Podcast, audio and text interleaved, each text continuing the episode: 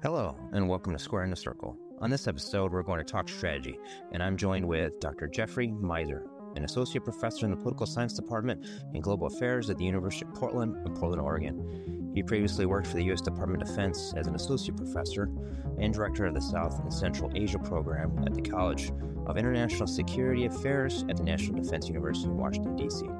Dr. Meiser has also taught at the University of California, Santa Barbara, the Johns Hopkins University, and the University of Mannheim. His most recent book, Power and Restraint The Rise of the United States, 1898 1941, was published in 2015 by Georgetown University Press. He has other articles published and co authored on strategy through the Army War College Press and the Naval War Review publications. The views, thoughts, and opinions expressed in this program are my own and of my guests. They do not reflect the positions of the U.S. government, the Department of Defense, the U.S. Army, and any other organizations. The contents for educational and information purposes only. All right. Well, hey, Dr. Meiser. Hey, I really appreciate you coming on to the podcast. You know, I, I really appreciate your time um, and, and spending spending some time to talk about strategy. Um, so I'll defer to you if there's any opening comments, anything. Yeah, I'll just say thanks for having me. I appreciate you having me on here, and I will uh, never uh, miss a chance to talk about strategy, one of my favorite topics. So I'm really happy to be here. Yeah, and so that's like my first question. Um, you know, is is what got you into strategy? You know, to write about it, to teach about it. Yeah, so really, it's been about twelve ish years that I've been thinking and writing about strategy a lot, and it really started when I was uh, got the job there at National Defense University, and I came in as uh, a a civilian. I just had finished my PhD, and so I was actually teaching like a, a methodology class at a, a, war college, which was kind of interesting in itself. And then I just was was unhappy with how we were teaching students about strategy, and it really kind of came to a point when I was kind of looking at every every student was producing some kind of strategy. Like a lot of them were were foreign foreign officers, and they were producing like a uh, counterterrorism strategy for their country and so on. And I was just looking at these, and I was like, I I don't think that we're we're teaching them much that's very useful to them, and because a lot of it just end up being, um, you know, like PowerPoint slide with arrows pointing towards objectives. You know, it's like like firing arrows at the target or something. And I thought this isn't.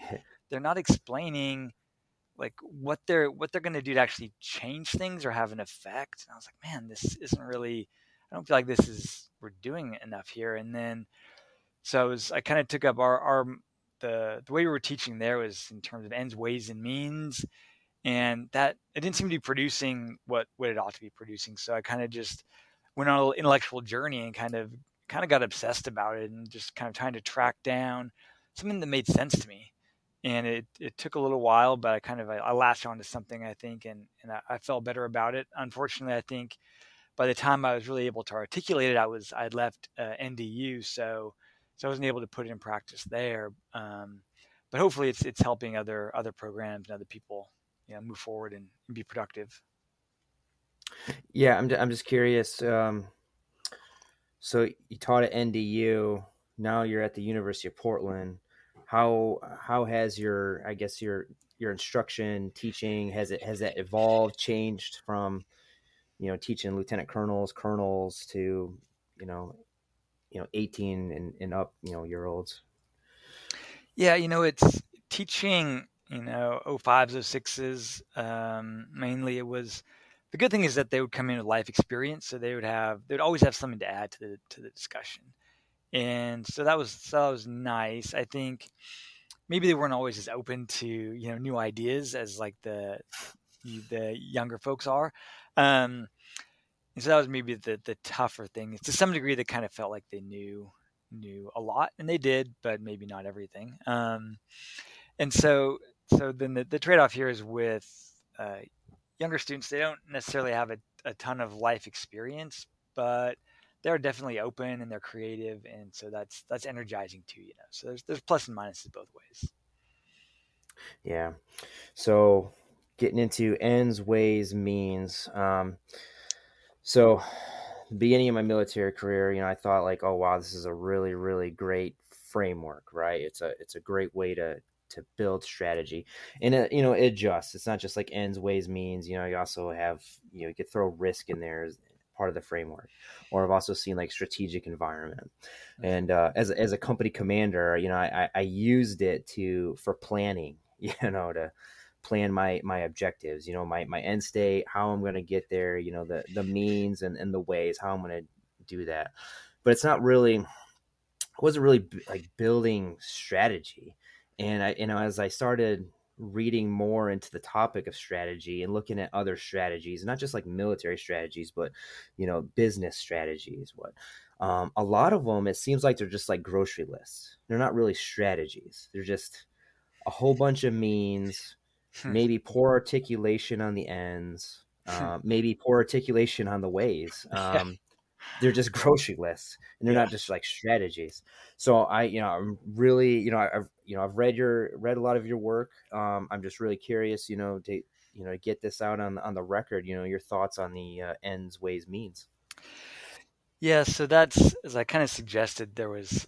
uh, some dissatisfaction on my part about using that approach. Sometimes it's called a model or it's called different things i guess but i think what what it really is is sort of a, you know normative guidance about how to go about creating strategy. And it's it's also i guess in if not explicitly it's it's implicitly a way to to analyze strategy. So if, if you have a if you have a way to think about how to do strategy also have a way to think about well how to how to analyze a strategy that's already in place or evaluate one or that kind of thing. So so that's what what we we did use at at least my part of ndu and i think that what what was unsatisfying about it is that I guess there's there's two things that maybe I could I could say that are that I am not super excited about when it comes to end ways and means is that is that first in practice what it, what it what it results in is is people or strategists um,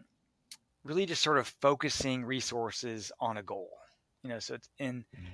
in it does have ends, ways, and means, which is you know goals, um, how you're going to cause that goal to be achieved, and through what means or what resource, you know. So, um, but it usually just ends up being like, hey, I have a pile of, of resources here. I'm just going to orient orient that towards the goal, and then you know let it fly, kind of like let's go. Um, and and so it, it's just so easy to allow the ways part to just sort of dissipate and not be be part of the the the the strategy. I mean, so to me, the way I I define strategy as a theory of success, and so the ways part is the closest thing to being the actual strategy part of the of the the framework of that framework. So, but it's it's so easy to just sort of ignore it or sort of wave your hands around and be like, oh no, we have you know we're going to mobilize this amount of resources, and then here's the problem. We're going to apply that to the problem. That that that's what I see all the time, and and that was you know very unsatisfying because well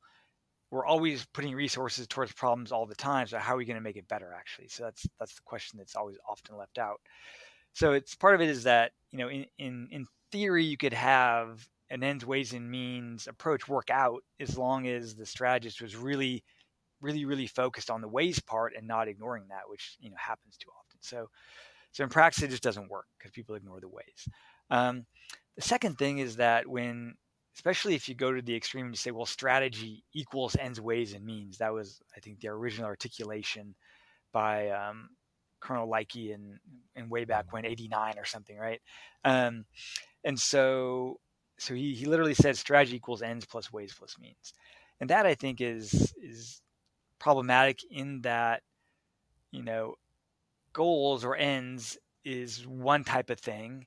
Um, resources, that's another type of thing and then ways, which is the strategy, is another type of thing. So when you just throw those all into a big blender, like it's not really a good idea because you're really, again, you're obscuring what the real strategy is. The strategy is that ways portion, and you got to have goals. You have to know what you're you're trying to cause to happen for sure, and you have to have a sense of your resources. But it's you know strategy equals ways in that kind of framework, and so it's just it's not ends plus ways plus means. That's not strategy. It's it's the ways part and I actually like to articulate that more as, as a theory of success, which makes more sense to me um, in terms of thinking about strategy and how to do it. So, what oh, how how would you define like a a bad strategy and, and a good strategy? Like is is it is, is that even like something that's like true? Like is there such a thing as a bad strategy? Is it or is there such a thing as a good strategy? Or yeah. is just something just just evolves? Well so lots of times you'll you'll hear people say oh there is no strategy and that kind of bothers me because there there almost always is a strategy the, the issue is that it's usually implicit and kind of incoherent. Because uh, there is, because my view is that anytime you have um, purposeful action, or you have you're doing something towards a goal, you have a strategy. It might not you might not have thought it through or articulated it to yourself even. It might be sort of subconscious, but you have you have if you then are if you're asked like okay so what's your goal okay and you're what are you doing to achieve that okay you're doing those things so you think that doing those things is going to cause you to achieve your goal right oh yeah, I guess so. So then that I mean that's your strategy. So um, so it's it's very very rare for there to be literally no strategy. Um, there always or almost always is is a strategy, and and and so then I think there are you know better and worse strategies, and the the key issues are things like um, you know is it usually ends up being are all are all the pieces pieces kind of put together, all the linkages there. So uh, if you think about strategy, a theory of success, you have to have in your mind a set of actions that you think are going to cause some kind of outcome. Now that's just so a, a theory I like to define as a causal explanation. Um, so a theory is you're going to do X to cause Y, and then you're going to have reasons for for what makes you think that causation is true. You know why that causal effect is going to be there, and so um, so it becomes pretty clear pretty fast if you have like an implicit strategy and then somebody actually forces you to articulate it and say oh you know oh are you is you're going to take action x to cause y really? Is that what you think is going to happen? Well why do you think that's that's the case? Um, you can think about sort of famous strategies of like american foreign policy or whatever of like it, it never fails when i teach uh, like george w bush global war on terrorism Hmm. Um, it's always like a WTF moment or like many, many WTF moments because you're like, oh, you're like, yeah, well, they thought that, you know, invading Iraq would cause this and this and this. And students like now are, are like, they've been, they're born after like Iraq was invaded, right? So they didn't have, they don't remember it, but they'll be like, what? People really thought that? And yes, it's so, so once you articulate the, the strategy as a causal phenomenon, like, oh yes, you know, they, they thought invading Iraq was going to cause these democracy dominoes throughout the Middle East is going to transform the whole security environment by by creating this coercive leverage against Iran and Syria and whatever. Right. So so when you you articulate that, you kind of it brings like a skeptical eye to it right away, and you kind of point out the weaknesses. And so what's what happens a lot in in bad strategy is that the, the causal effect that you know is either implied or as you think is going to happen actually isn't there. Um, people often far overstate the causal effect of their actions, you know, and I mean, it is hard to uh, like predict into the future. Like, oh, I'm gonna I'm gonna do X. It's gonna cause you know Y. You kind of you, you're kind of predicting that's gonna happen, and that's that's really hard to do. It's hard. All predictions are super hard, and and and have a lot of problems there. But it's it's um, making a, a, a judgment or a judgment error about the, the either the magnitude or type of causal effect of, of your theory is is an issue. Um, I also like to this isn't isn't really articulated in any of my uh, publications yet. So this is kind of a new a new thing I've been thinking about in, in teaching in my classes and, and writing about. I'm writing a book on strategy right now. So it's it's that um, a strategy ought to be also connected to a, a challenge. So the way I look at it is you should have a theory of the challenge and then you have a theory of success that is your way of affecting that challenge you know um, and this is also consistent with you know design methodology the u.s army u.s marine corps mm-hmm. joint planning it's somewhere in the early stages is define the problem um, and i think to me there's there's really two major things you have to get right which is define the problem in terms of a, a theory of the problem or challenge, and then have your theory of success that then allows you to affect that that challenge in a way that's advantageous to you, however you kind of define that. So I think the problems come in with, you know, you're articulating your theory of success and you you make a misjudgment about what the causal effect is. Um, to me, I, I, usually talk about that in terms of validity. You know, is this is this a valid theory or not? Um, that is, is it accurate in terms of you know its logic and also is it consistent with what you know about the world? And then does it also like match the problem? Because this is also uh, uh, something I've seen quite often too. Is that like you might get you might define the the challenge or problem pretty well, but then you might just ignore that. Like when you when you go on to move on to do the strategy that you're going to do, you're like, well, here's I did the problem thing and set that aside, and then just kind of do what I want, you know. So I think that's also a uh, a mismatch between the challenge and the the solution, the strategy to solve it is also a big problem. So the you know the causal effect piece and then the misalignment with the with the challenge, those are probably the biggest things I see in terms of what what you see in bad strategies. Hmm. Yeah, just a couple points, like digressing just a little bit. Uh, when I was a company commander, uh, like mine was blown when you know I figured out you know that I had a couple you know some privates that were born after 9-11. Like, what yeah. do you mean you don't remember 9-11? Like, what? Right. Like, you know, I was in school. I remember, you know, plain as day, right? Like, um, yeah, I literally asked the then, question of my students, like, "Oh, how many of you were were born after you know the 9/11 attacks?" And literally everybody raised their hand. They're like, "What are you talking about? How old do yeah. you think we are, man?" And I was like, "Oh yeah, yeah, what year is it? Oh yeah, right, okay, 2023. All right, makes sense." Yeah, yeah. I just like you just I guess you just you know forget you know just put you into in perspective and you know into into current times you know like yeah yeah um and then you know as, as force managers we have to be you know strategy informed referring back to the strategy in order to help solve problems help change help um, drive requirements um, you know getting really after the means aspect you know the, the mm-hmm. resources and one of the things that uh, you know to highlight my my current boss um, you know someone would come you know to to to my section and you know say hey i need you to do x y and z but you know i'm really starting to like you know go back to like well hang on before we do x y and z let's figure out the problem 1st mm-hmm. because you know maybe there's different means there's different ways to getting after but we have to solve you know we have to figure out the problem because maybe what you think is the means and the ways you know getting x y and z is not is, is not the right course of action. Um, yeah, yeah. I've become pretty obsessed with with that idea of like really thoroughly defining the problem um, i like i like to mm-hmm. use the word challenge because you know like you can have like um, like the spread of AI, like that's is that a problem or is it a challenge? Because challenge kind of is you know opens up a bit more because like a challenge can be have like pot like it can be very positive to overcome a challenge or or confront a challenge or whatever, whereas a problem feels like uh, it's just totally negative. Um, not there's a huge difference necessarily, but but yeah, I've been really obsessed with thinking about that, and now I really see it in everything I'm looking at and reading. It's like, oh yeah, what's what problem are they trying to solve? Or I'm on this like strategic planning task force thing in my university. It's like, okay, so what's what's our real problem here? You know, and so once you once you really start thinking about that and aligning yourself in that way, I think it really helps to clarify so much. Yeah, I, and I think a, a, problem with ends, ways, means is that it, I think it really like takes after takes away the like the critical thinking, the creative thinking aspect of trying to solve solve mm-hmm. a problem.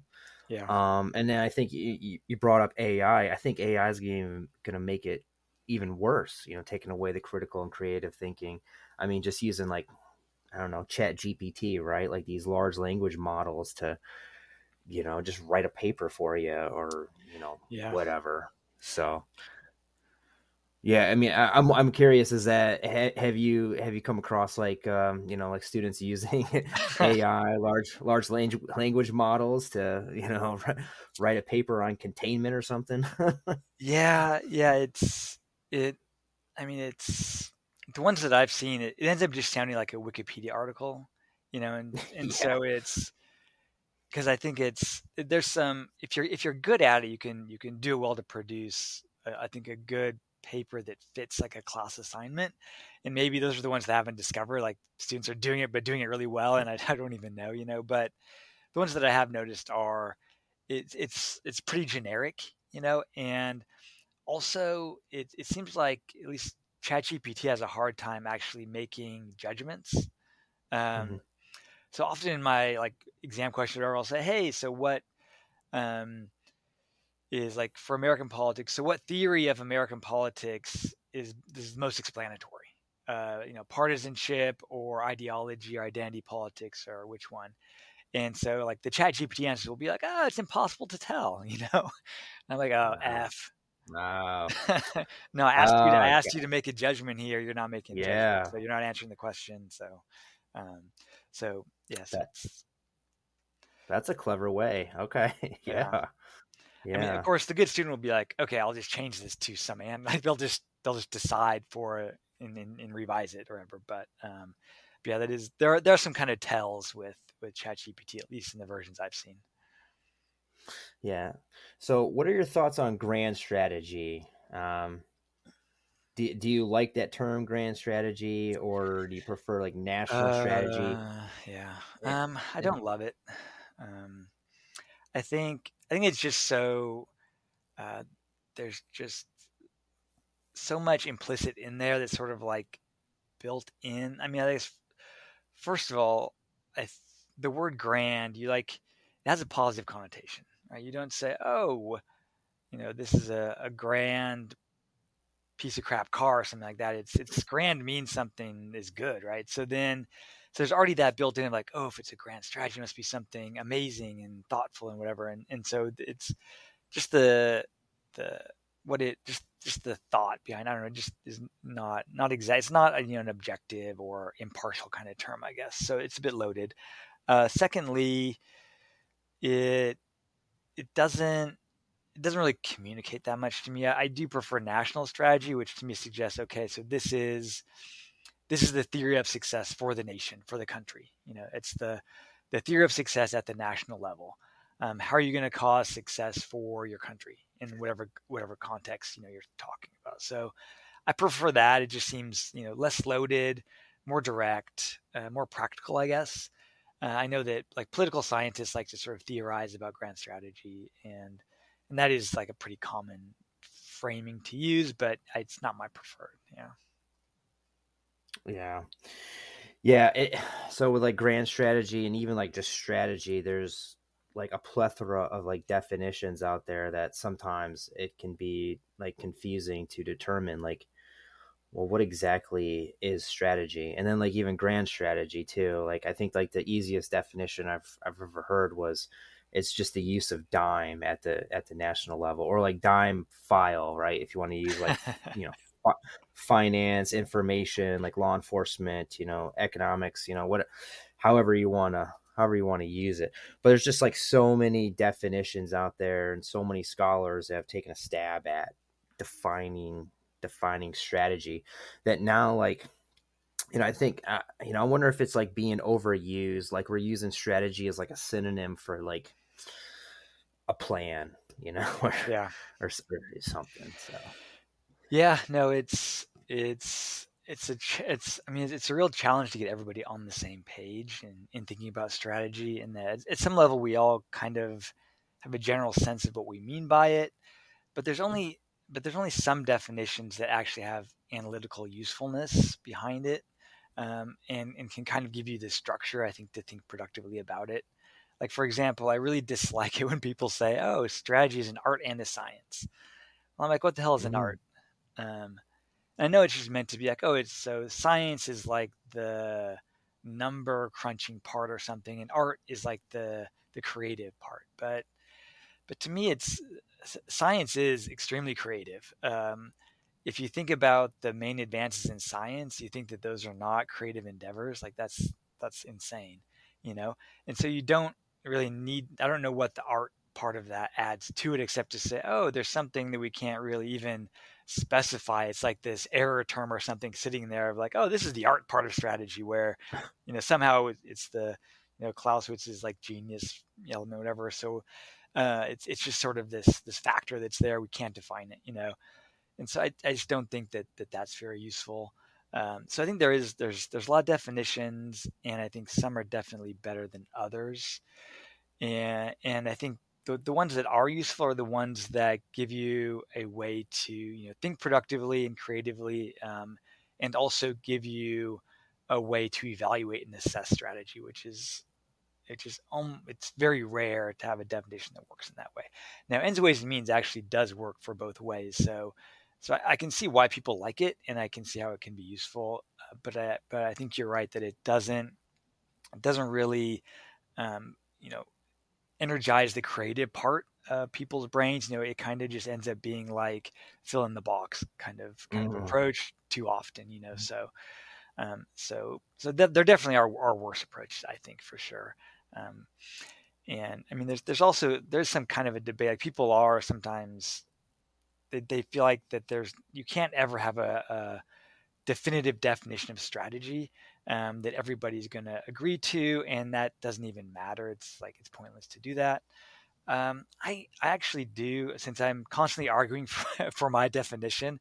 I, I just do think it's better, you know, and I do think there are there are definitions that work a lot better than others. I think there are.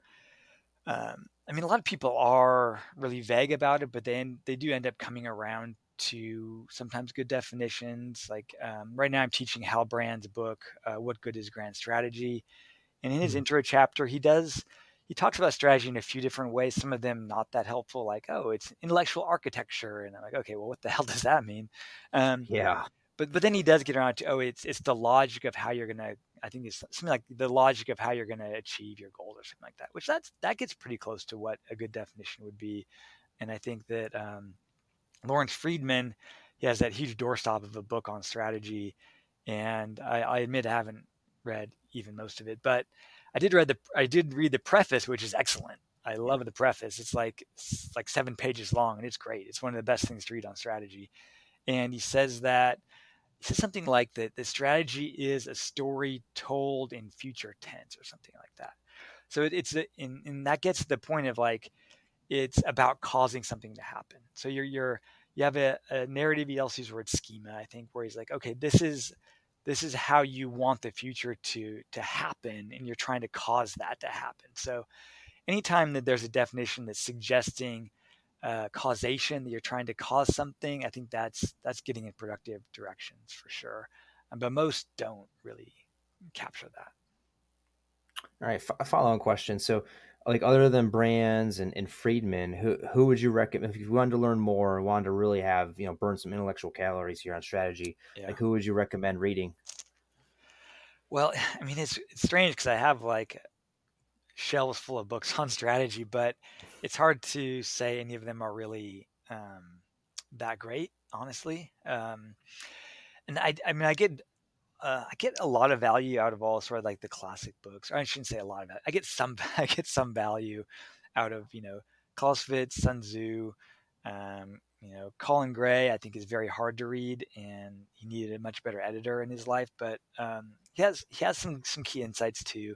So it's kind of like there's nuggets, like there's nuggets of goodness in all these in all these books but it's it's hard to recommend one saying, okay, I read this one and you're like really set up. Like I don't I don't know that that that book really exists. I think that one book that made a big difference for me is uh, Richard Rumelt's uh, Good Strategy, Bad Strategy, and he's a he's a business professor UCLA, and he captures a lot of what I think is is true about strategy.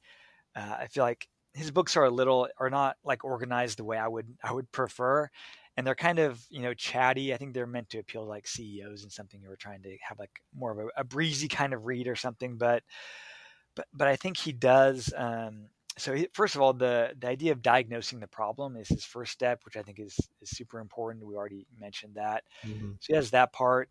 Um, and then he has this concept of a, a, what he calls a guiding policy, which for like a national in the national security realm is sort of a very confusing way of talking about it. But but again, he's talking about what what what the things you're going to do to then um, deal with your problem. You know, so I think that's a productive way of thinking about it too. So having those pieces, and then in the latter chapter that probably a lot of people don't even get to, he has this whole thing about um, you know strategic thinking as scientific thinking, which when when I read that I was like, oh yeah, that's totally right. Um, and he starts uh, and he, he it's kind of like it's one of those things where like I read this with student papers a lot too, and even like published articles and stuff. Is that people finish it, but it's like they don't go back and look at what they wrote at the beginning to see if it matches up what they ended with. And so, oh. like at the end of Rumelt's book, he starts talking about strategy as a hypothesis, which in the first you know eight chapters he doesn't say ever. And then finally at the end he's like, "Oh yeah, strategy is a is a hypothesis." And I was like, "You should have led with that, man. That's like the, that's like maybe you need a better editor." Yeah, I guess him too. Like somebody be like, um, so in front you're talking about strategy as having is being the diagnosis and the guiding policy and the and this and that. But then at the end you're saying strategy is just a hypothesis. So how how do you kind of square that circle, you know? And and he it, like it doesn't doesn't happen in that book, you know, and it doesn't happen in his next book either, which um, is also a, a decent book. Um, but yeah, so in, you mentioned at the beginning that you know that reading business strategy can be helpful, and and I think it is in that you know in, in the business realm, I feel like there's there's more iterations maybe of of strategy of strategizing, in that there's you know whatever tens of thousands of companies doing strategy every day like all the time and so mm. um, i think there's there's more cases there's there can be uh, more more breadth to understanding strategy and it's and and so i think there is there's considerable value to to business books um, there's one i think the guy's name is maybe peter martin um, he's written a couple books um, on strategy, and so, so there are good ones there in, in business too. But like I said, there's not there's not one that I could say like this is this is the way to go. I think Rumelt's is closest, and then in the the military national security realm, I do like like I said, I like at least parts of the Freedman book. I like um, Hew Strachan's uh, The Direction of Strategy, which is really a collection of essays, but but those are really good too. Um, and and beyond that, it's it's it's sort of, you know, I think you should you should read the classics and kind of get take what you can from that, and then sort of find whatever practical books you know make the most sense to you.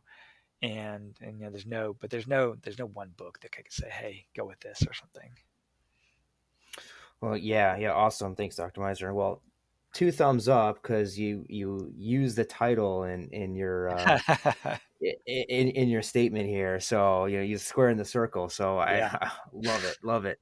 Um, but yeah, I think I think as a as a military guy and just you know military in, in totality, I think it's it's good to get outside our our realm of you know national security military foreign policy and you know look at like different perspectives right like you know business perspective um there was a there was a book not necessarily a strategy book but i was reading a, a book about uh, carly fiorina mm-hmm. who was the C- ceo of hp yeah. um and I know she ran for like Senate, and I think she, she was a presidential candidate and everything. But it, t- it specifically talked about her as the CEO of HP, and um, looking at it as like a operations kind of strategy, and and uh, but yeah, it, it didn't pan out for her. Like she wasn't successful. She, she ultimately got fired because she wanted to go left, and the board wanted her to go right um, yeah. on that. But but you know, I mean, like this, you know, just to get a different perspective on on things. I think it's you know, I think it's good to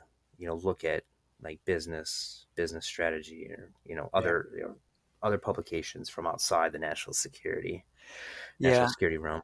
I also think one thing that's productive is is what I'm going through with my my class right now is if you have if you have a good framework on strategy and then you start to read more about cases and then you can you can apply your you know your framework to these cases and kind of see how it works out and gain additional insights into those cases. I think that's also very productive. And like there's a book we're reading now uh, by uh, Mira Rapp Hooper and Rebecca Lissner. It's it's a couple of years old now, but it's I think it's called An Open World.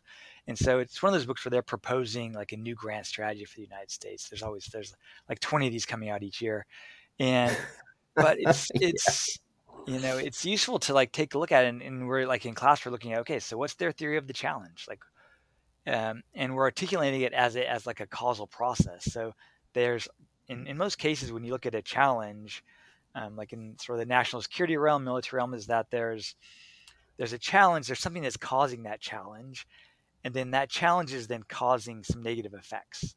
And so, you, if you look at it that way, is that you can think about, okay, so then where do I intervene in this causal process, where I can I can shape an outcome that I that I like?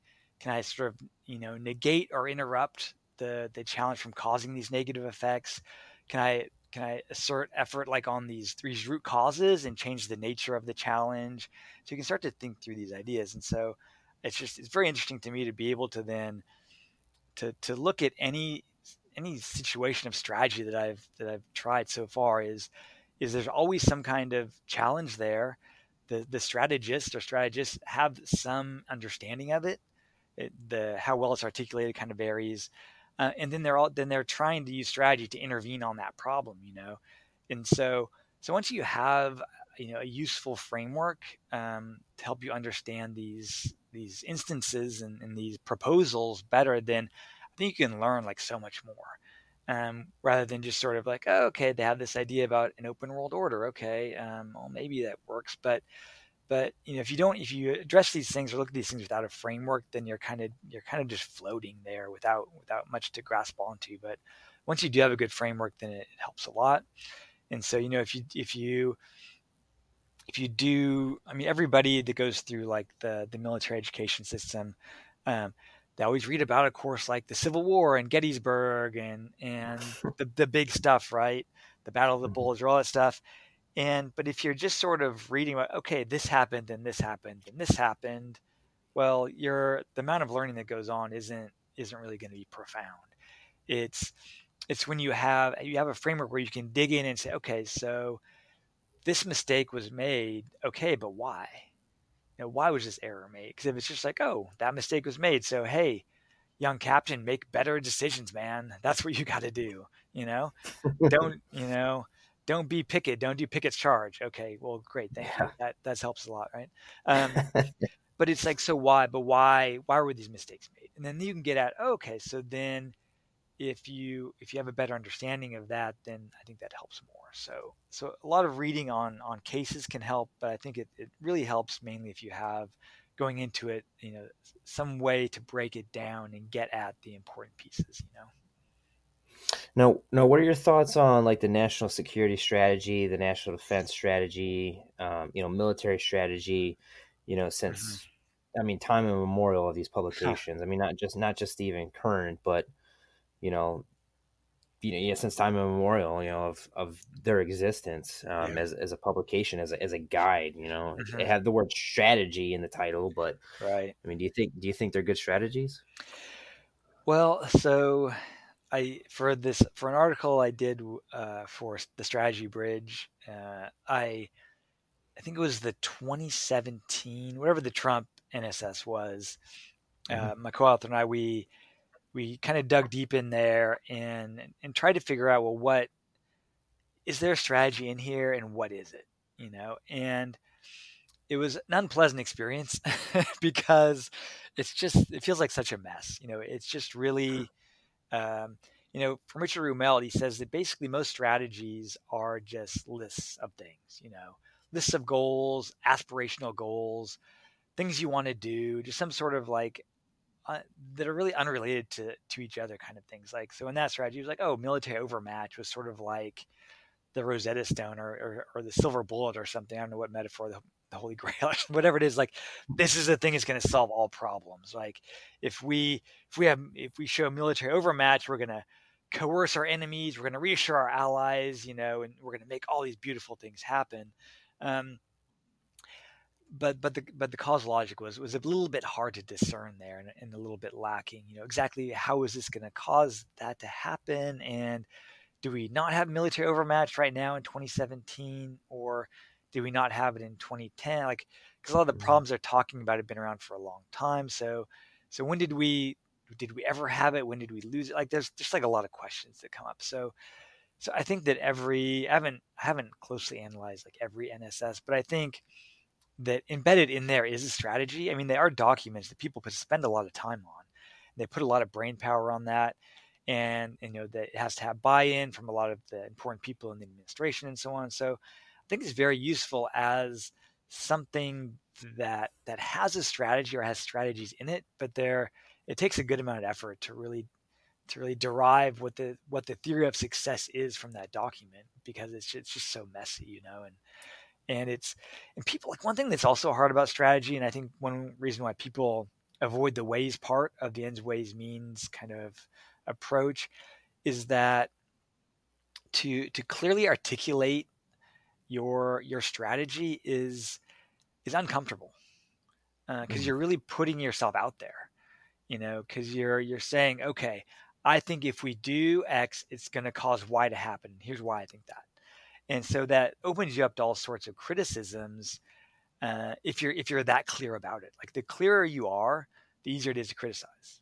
And so i think we all learn at some point of like oh if i sort of make it a little difficult to understand or unclear it's going to be hard to pin me down and so people are going to say, "Oh, do you mean that?" And I'll be like, "Oh no, that's not what I meant. I meant this other thing," you know. And so if you can, you know, for for strategists, if you can obscure your thinking, you're you're going to have that like impulse to do that. Uh, just and this is this is so true of academics. Oh man, so true.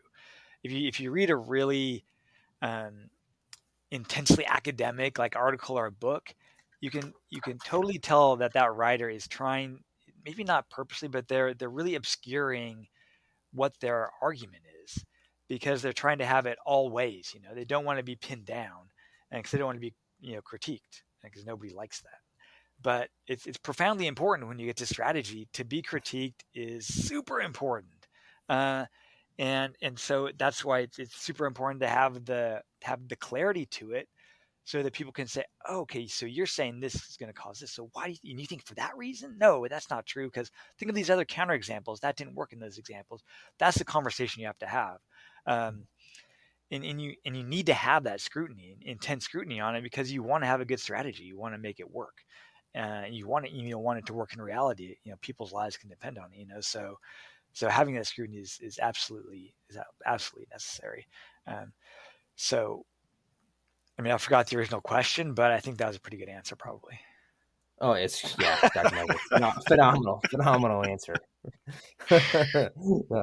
um, okay, so while we still have some time, I, you know, I want to transition to the routine questions that I ask all my guests. You know, the the, the fun mm-hmm. questions, using using air quotes here. Yeah. So, what is your all time favorite book? And if not book, what's your mm-hmm. all time favorite movie? Oh man, gosh, that's a tough question. All-time favorite book. Um, gosh, I haven't even. It's been so long since I've thought about that. Oh man. Um. So, I. Geez, I guess there's in, in essence there's there's so many that it's it's hard to um, pin me down on one. Um, gosh. Come, let's come, come back, back, to this one. Yeah, let's let's yeah, wrap back around to this one. My brain's kind of percolating around, and I'll get get a good answer. Yeah, yeah. So, okay, next question. So, what emerging or future capability, technology worries you the most? Um, gosh, I, I, I, I guess the the direction that I guess a lot of people are worried about is you know the combination of of you know a, autonomous weapon systems and AI like that that you know that that connection is is troubling in all sorts of ways and I think I guess what worries me the most is that you know it's not going to probably be a country like the US or Great Britain or something that that develops and pushes this out. It's going to be some country that's extremely desperate you know, and that they're going to be like sort of grasping for any kind of capability they can, they can get. Um, and it could be, you know, let, in the future of let's say Ukraine, that the aid from the the West starts to drop, and so they're just looking for anything they can grasp at to to you know survive, you know, and, and so then they they start working that area because this is a very you know technologically capable country with a lot of, of human capital there, and so do they push push too far in some area, uh, and then then then you know Russia feels like it has to catch up, and then so then there's there's something that goes goes in that direction there. I think that could be that could be troubling, and so, so I guess it's it's some combination there. I think that that a lot of people do do worry about is, is I would worry about that too. Hmm. All right, so you know, currently in the city of Portland, teaching at the University of Portland. So, Voodoo Donuts, what is your all-time favorite voodoo donut? You know, I don't. I like donuts. I like donuts a lot. Don't get me wrong. Uh, but I think the the voodoo donuts are are are very creative, and there's creative flavors yeah. and styles and presentation. It's artistic and so on. And they're huge, yeah. But I don't think that they necessarily taste the best, honestly, which is sort of what I'm I'm looking for. So I like. Also in town is Blue Star Donuts. I don't know if you've had that before. They're more conventional, but they're they're super good, uh, especially like their buttermilk um, style donuts. Um, and then another good place in town is called Coco Donuts, which again is even more conventional, but it's just like good, really good, solid, like delicious, you know, donuts. So uh, mm-hmm. I think I would I would just go with those instead, honestly, and, and kind of skip skip the voodoo donuts thing. Ah, uh, yeah. So, you know, my wife and I would come, we'd come down to Portland on the weekends, and uh, you know, we would go hiking all day, and then, you know, all the calories that we burned, you know, we would just go, you know, and reconsume them, uh, you know, at Voodoo Donuts, right? Go get a, go get the Homer Simpson donut, which is like this, basically just huge pink cake, you know, like oh gosh, donuts are just ridiculous, right? Yeah. Okay, uh, so circling back, so what about all time favorite book? Um, you know, it's super embarrassing. I'm still totally blanking. It's uh, gosh, I can't. or what about a uh, favorite movie? Well, so for a long time, I I would say that uh, like Fight Club was my favorite movie, but now it's sort of like I think politically incorrect to say to say that. Maybe I don't know, but I really, I mean, it really. I guess at the time I watched it as a, like a young, really young guy, like it it uh, like I, I felt like it, it it explained some part of masculinity that I'm not necessarily saying is great, but it it explained a lot of like why I kind of like made me think about why like I do the things I do or think the way I think. Um, that kind of captures a lot of it. Is is someone who grew up in like just like rural Washington State where mm-hmm. um, you know it was it was no question that you would just take enormous physical risks all the time and not care about like to care about your personal well-being was just was just ridiculous. Like you like why you, you couldn't be a, a real you know man and, and and care about risk. It's just like looking back it was so dumb.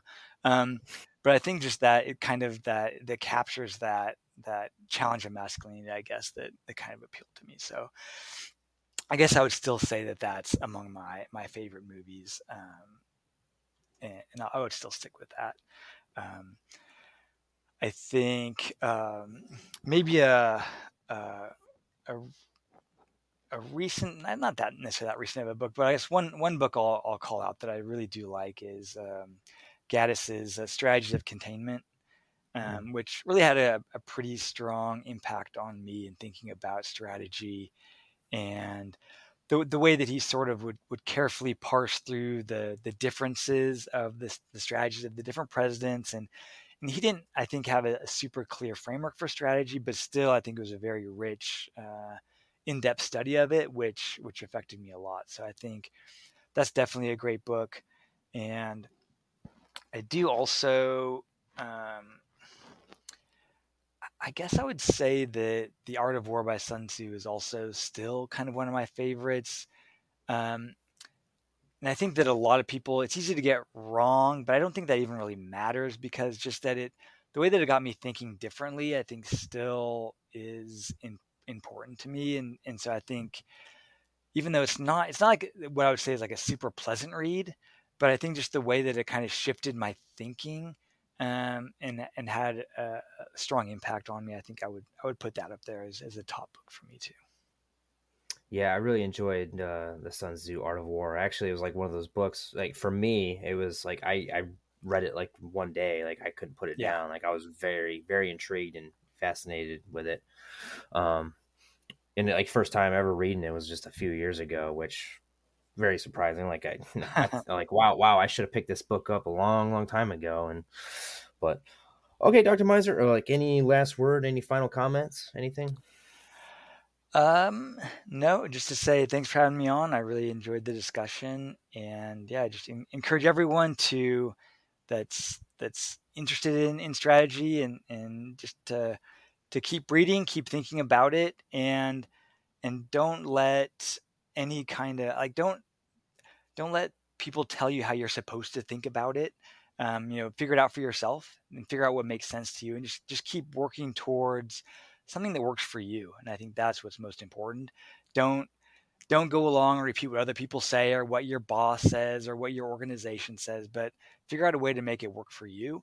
And that's that's kind of like a lifelong journey. And you know, I'm I'm been working on it for 10 years pretty intensively and I'm still working on it. And so it it doesn't really end. And so just just keep working it and and, and find your own path. All right. Well, again, you know, thank you for your time, Dr. Meiser. I really appreciate it. Really appreciate the discussion.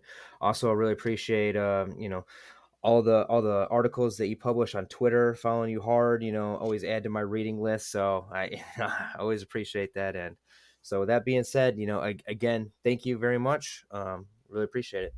All right. Thank you. All right. Thanks for listening. Stay tuned for future episodes on PPBE, the budget, discussions with senior leaders in force management, and a discussion on the Yom Kippur War and the spark of Army transformation. Time is a flat circle. Thank you.